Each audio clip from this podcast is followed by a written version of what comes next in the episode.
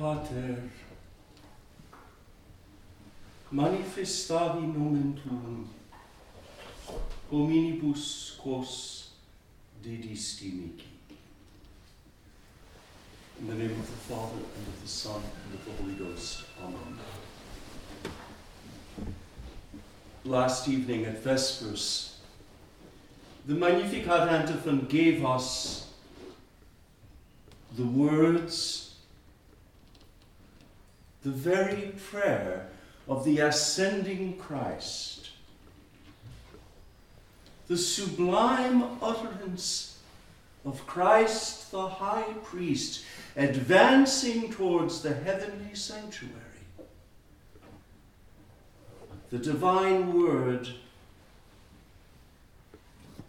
the very human word, Father, comes to flower on his lips with an indescribable majesty and sweetness. Pater. Father, I have manifested thy name to the men whom thou hast given me. Which means, to the men whom thou hast given me, I have revealed thee. I have made thee known. And now I pray for them. Nunc autem pro eis rogo. The rogation processions of the past three days find their fulfillment in this word of Christ. Nunc autem pro eis rogo. I pray for them not for the world, for I come to thee. Quia ad te vado. All of heaven rises and looks on in awe as the high priest, crowned with glory and adorned with the dazzling rubies of his five wounds, draws near to heaven's gates. Never was the majesty of any earthly pontiff like the majesty of this our pontiff. Now is the ancient prophecy fulfilled. We sang it last night at Matins. For thou hast met him on the way, on the way, with blessings of sweetness. Thou hast set on his head a crown of precious stones. He asked life of thee, Father.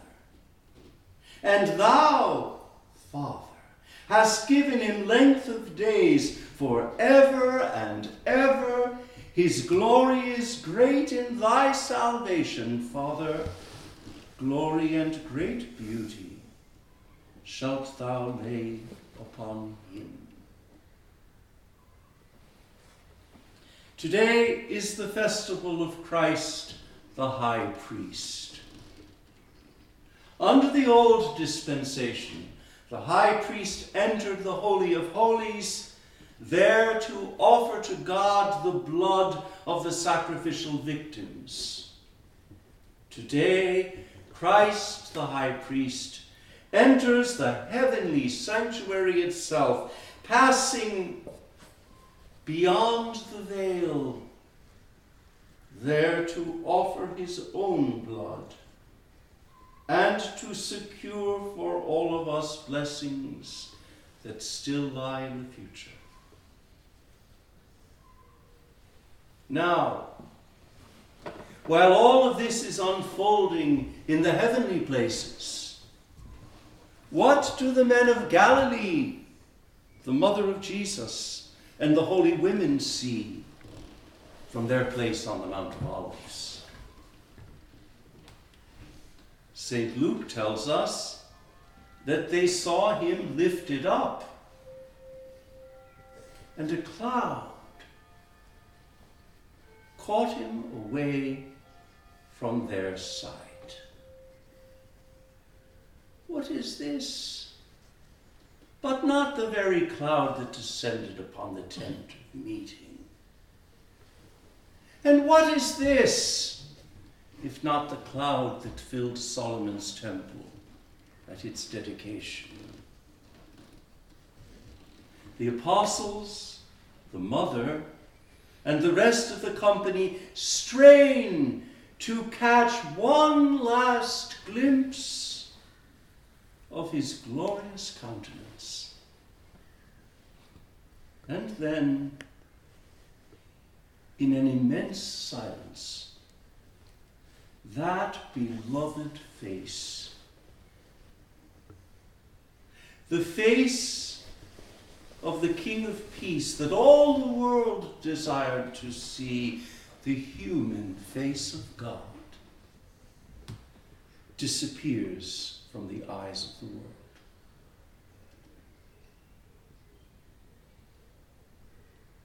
St. Luke completes the description he gives in the first chapter of the book of Acts, in the final chapter of his gospel. The two accounts must be read together. And he led them out as far as Bethania and lifting up his hands, he blessed them. This, of course, is the blessing of the high priest. And it came to pass, whilst he blessed them, he departed from them and was carried up to heaven. And they, adoring,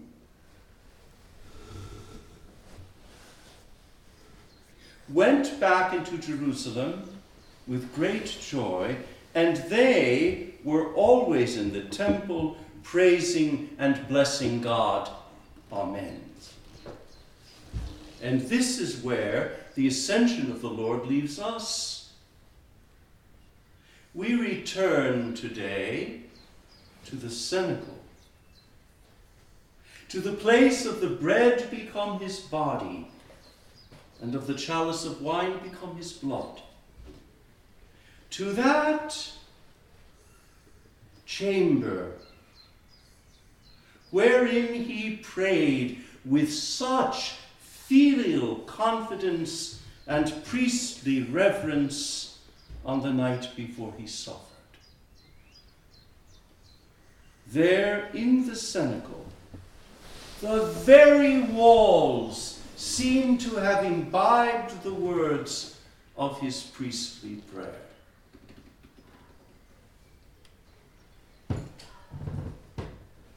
The fragrance of his sacrificial offering still hangs like incense in the air. There, the mother gives herself over to prayer drawing all who approach her into the silence that inhabits her. Not the silence of death, but the living, pulsating silence of an adoration so intense that heaven seems to have descended into the cenacle and the cenacle to have been assumed into heaven. This is the silence into which we enter today. The silence of Our Lady of the Cenacle. In nine days' time, the silence will be charged with a kind of fire. The mother and those gathered about her will begin to speak with diverse tongues, even as the Holy Ghost will give them to speak. Their sound will go forth into all the earth, and their words and her words, Magnificat anima mea Dominum, unto the ends of the world. And wherever their words, wherever her words resound, men will be drawn again and again into the silence of the cenacle. And in that hush, words, his own words, will be whispered again over the bread and over the chalice of wine mixed with a little water. And in that moment, wheresoever it occurs, and whensoever it occurs, the face that disappeared over the Mount of Olives shines in the hands of the priest. And with a radiance that is as hidden as it is real and efficacious, shines from the altar. In the name of the Father, and of the Son, and of the Holy Ghost. Amen.